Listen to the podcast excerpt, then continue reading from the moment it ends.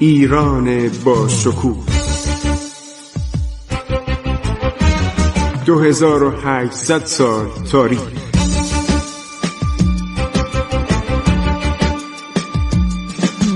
عبور از تاریخ.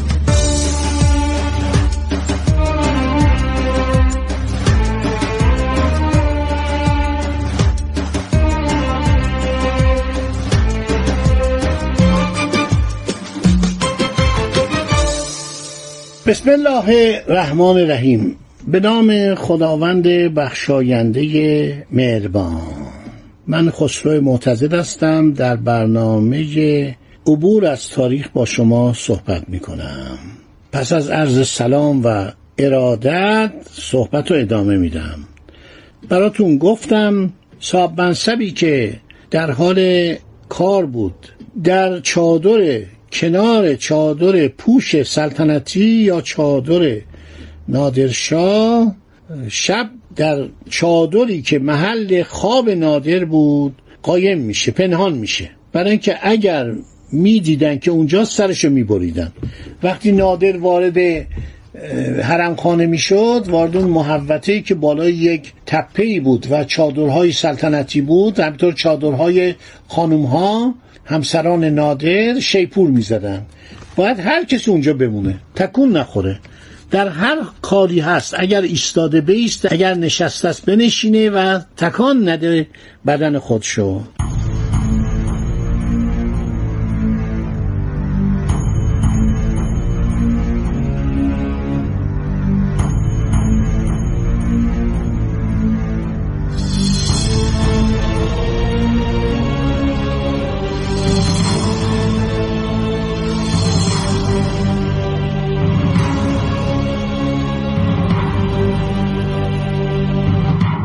نادر قزبالود آشفته حال به محوطه پوشهای سلطنتی وارد میشه.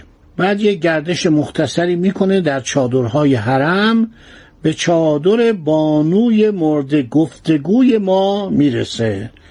در آنجا درنگی می‌کنه. آن شب در آن چادر استراحت می‌کنه و نره. چادرهای دیگه بوده. من می‌خوام تصدیح کنم که آن شب به پوش سلطنتی نمیره. پوش سلطنتی بالاتر بوده بسیارم بزرگ بوده. نادر به اصطلاح به فکر میفته که چادر خودشو عوض کنه یعنی اون محل خیمه خودشو عوض کنه. از این کار پادشاهان ایران می‌کردن. خسرو پرویز دوازده تا خوابگاه داشت. برای اینکه ترورش نکنن چون مورد نفرت سرداران ایران بود به خاطر 24 سال جنگ با امپراتوری رام و اون حالات سباییت و درندگی که در اواخر اون پیدا کرده بود عرض شود که و دستور داده بود که چند هزار نفر از سربازان شکست خورده ارتش رو اعدام کنند به اتفاق فرماندهانشون. با چند تا از اسپه بودای خودشم رفتار بدی کرده بود و به جنازه اینا بی احترامی کرده بود. این بود که خسرو پرویز دوازده تا خوابگاه داشت. هیچ کس نمی‌دونست که شاه شب کجا میخوابه. حالا نادرم به جایی که بره تو پوش سلطنتی شاید روی تمهید میره و در چادر یکی از همسران خودش میخوابه. بعضیا می‌گوین این همسر ستاره خانوم بوده. ستاره خانوم یکی از شاهزادگان هندی بوده که به همسری نادر در اومده بوده. سر مورتیمر دورانت این یک دیپلمات انگلیسی بوده. که در زمان سالهای آخر دو سال آخر ناصر شاه وزیر مختار انگلیس در ایران میشه.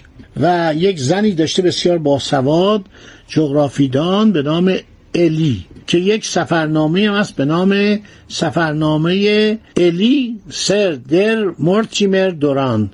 اینو آقای علی محمد سکاکی ترجمه کرده و من چند روز پیش تو کتاب خونم اینو پیدا کردم. دیدم عجب زن و شوهر باهوشی بودن.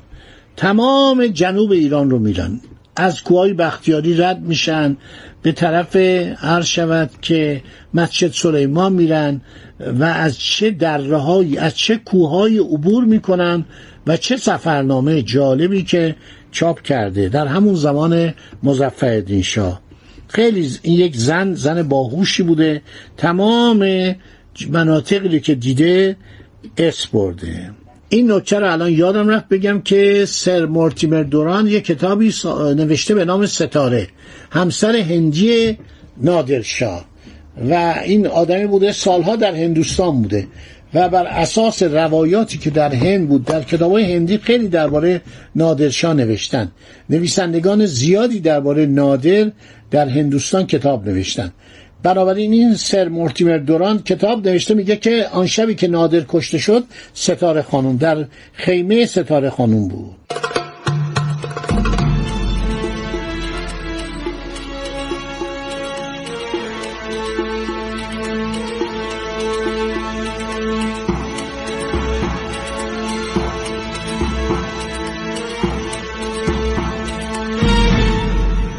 خب نادر میخوابه و هیچ هم خبر نداره که یک صاحب منصب کشید در چادر اونه. پشت صندوق ها قایم شده. هر شود که نادر اون شب دستور داده بود اینطوری که نویسندگان خارجی می نویسن شبانه یک موشکی با آسمان شلیک بشه. یعنی اینها از زمان لویی چهاردهم به صورت آتشبازی یه موشکایی میفرستادن. زمان لوی چهارده آتشبازی در پاریس مد شد در همون زمان به ایران اومد. یعنی شما نگاه کنید حتی قبل از لوی هم زمان شاه در اصفهان آتشبازی می‌کردن. از آتشبازی هایی که در اردبیل شده در اصفهان شده در جاهای دیگه ایران به مناسبت مثلا عید فطر به مناسبت عید قدیر اینجا انجام شده همه مطالبی خارجی ها نوشتن. قرار بود که شبانه یک موشکی شلیک بشه و افغانها و ازبک ها به جان فرماندهان ارتش ایران بیفتن و اینا رو بکشن. چون نادر به اینا اعتماد نداشت. چند نفر از اینا قیام کرده بودن.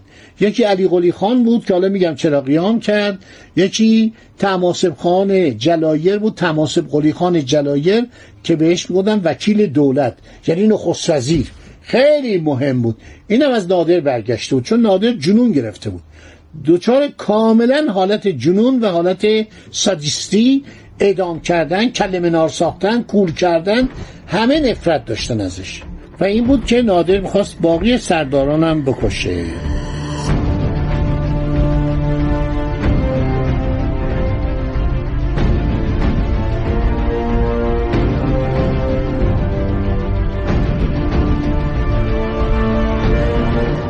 شاه دیده بر هم نهاده بود. این از انشاءای زمان اواخر قاجاری است. می‌خواست شب را سهر کند خبر نداشت که در همان لحظات در چادر یکی از سران سپاه توطعه برای قتل او چیده می شود گروهی از سرکشان اردو که از ظلم و بدخویی نادر به جان آمده بودند چون هر کی میرن پلو نادر هیچ بعید نبود دستور اعدامشو بده. به قتل وی مصمم شده بودند. صادق بیک یکی از سرداران او با عده نیمه شب به جانب خرگاه نادر روانه شد تا مقصود خیش را عملی سازد که مفصلش رو گفتم بازم روایت دیگر رو تکرار می‌کنم. نادر به خواب رفته بود. بانوی حرم در اندیشه افسری بود که او را پناه داده بود.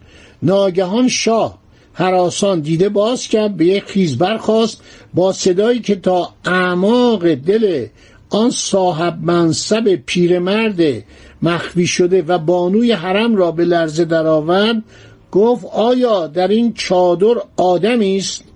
زن نادرشاه نفسش به شماره میفته رنگ از رخسارش میپره میگه الان ازت باور کنید چنین چیزی نیست. زبانش بند میاد. هر چه خواست یک حرکتی کند یا چیزی بگویند موفق نشد.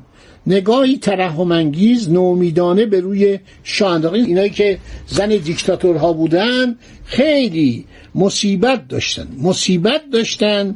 این بوده تو زندگی فرمان روایان ایران کاری می‌کردن مردم بترسن. اگر نمیترسیدن می‌شد کریم خان زن. آدم مهربانی بود با مردم کنار میومد مجازات هم می‌کرد. فکر نکنید. خیلی ها رو اعدام کرد. اونایی که هرچقدر علیه او شوریده بودن. خیلی سختگیر بود ولی مهربان بود. در این حال دلش برای مردم میسوخت.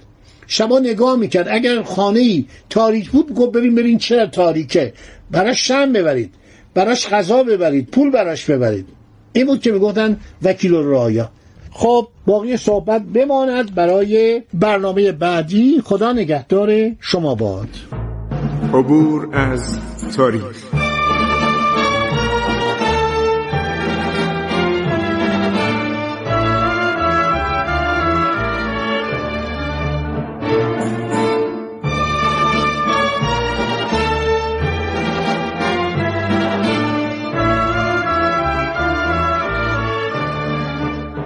ایران با شکوه.